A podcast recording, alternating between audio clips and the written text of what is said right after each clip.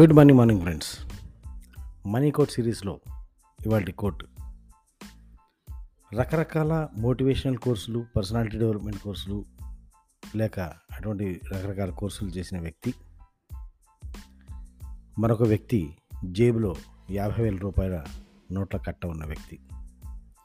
వీళ్ళిద్దరూ కనుక ఒక దగ్గర నించొని ఉంటే వీళ్ళిద్దరిలో ఎవరు పాజిటివ్గా ఉండగలరు?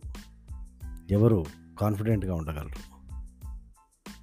ఎన్ని కోర్సులు చేసినా ఎన్ని సెల్ఫ్ డెవలప్మెంట్ కోర్సులు చేసినా ఎంత ఆలోచన విధానం ఉన్నా ఎంత పాజిటివ్ థింకింగ్ యాటిట్యూడ్ ఉన్నా జేబులో ఉన్న డబ్బులు ఇచ్చేటటువంటి ధైర్యం కానీ ఆ జేబులో ఉన్న డబ్బులు ఇచ్చేటటువంటి పాజిటివ్ యాటిట్యూడ్ కానీ ఆ జేబులో ఉన్న డబ్బులు ఇచ్చేటటువంటి మనోస్థైర్యం కానీ మరో దానికి రాదు.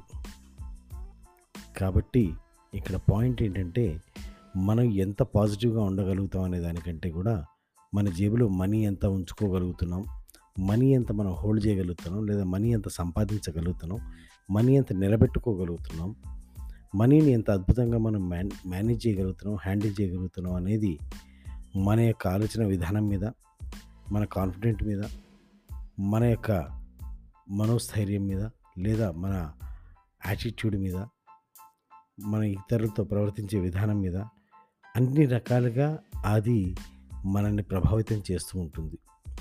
ఈ విషయాన్ని మనం ఎంత తొందరగా అర్థం చేసుకుంటామో ఎంత తొందరగా దాన్ని అమలుపరచగలుగుతామో అంత తొందరగా మనం జీవితంలో ముందుకెళ్ళగలుగుతాం.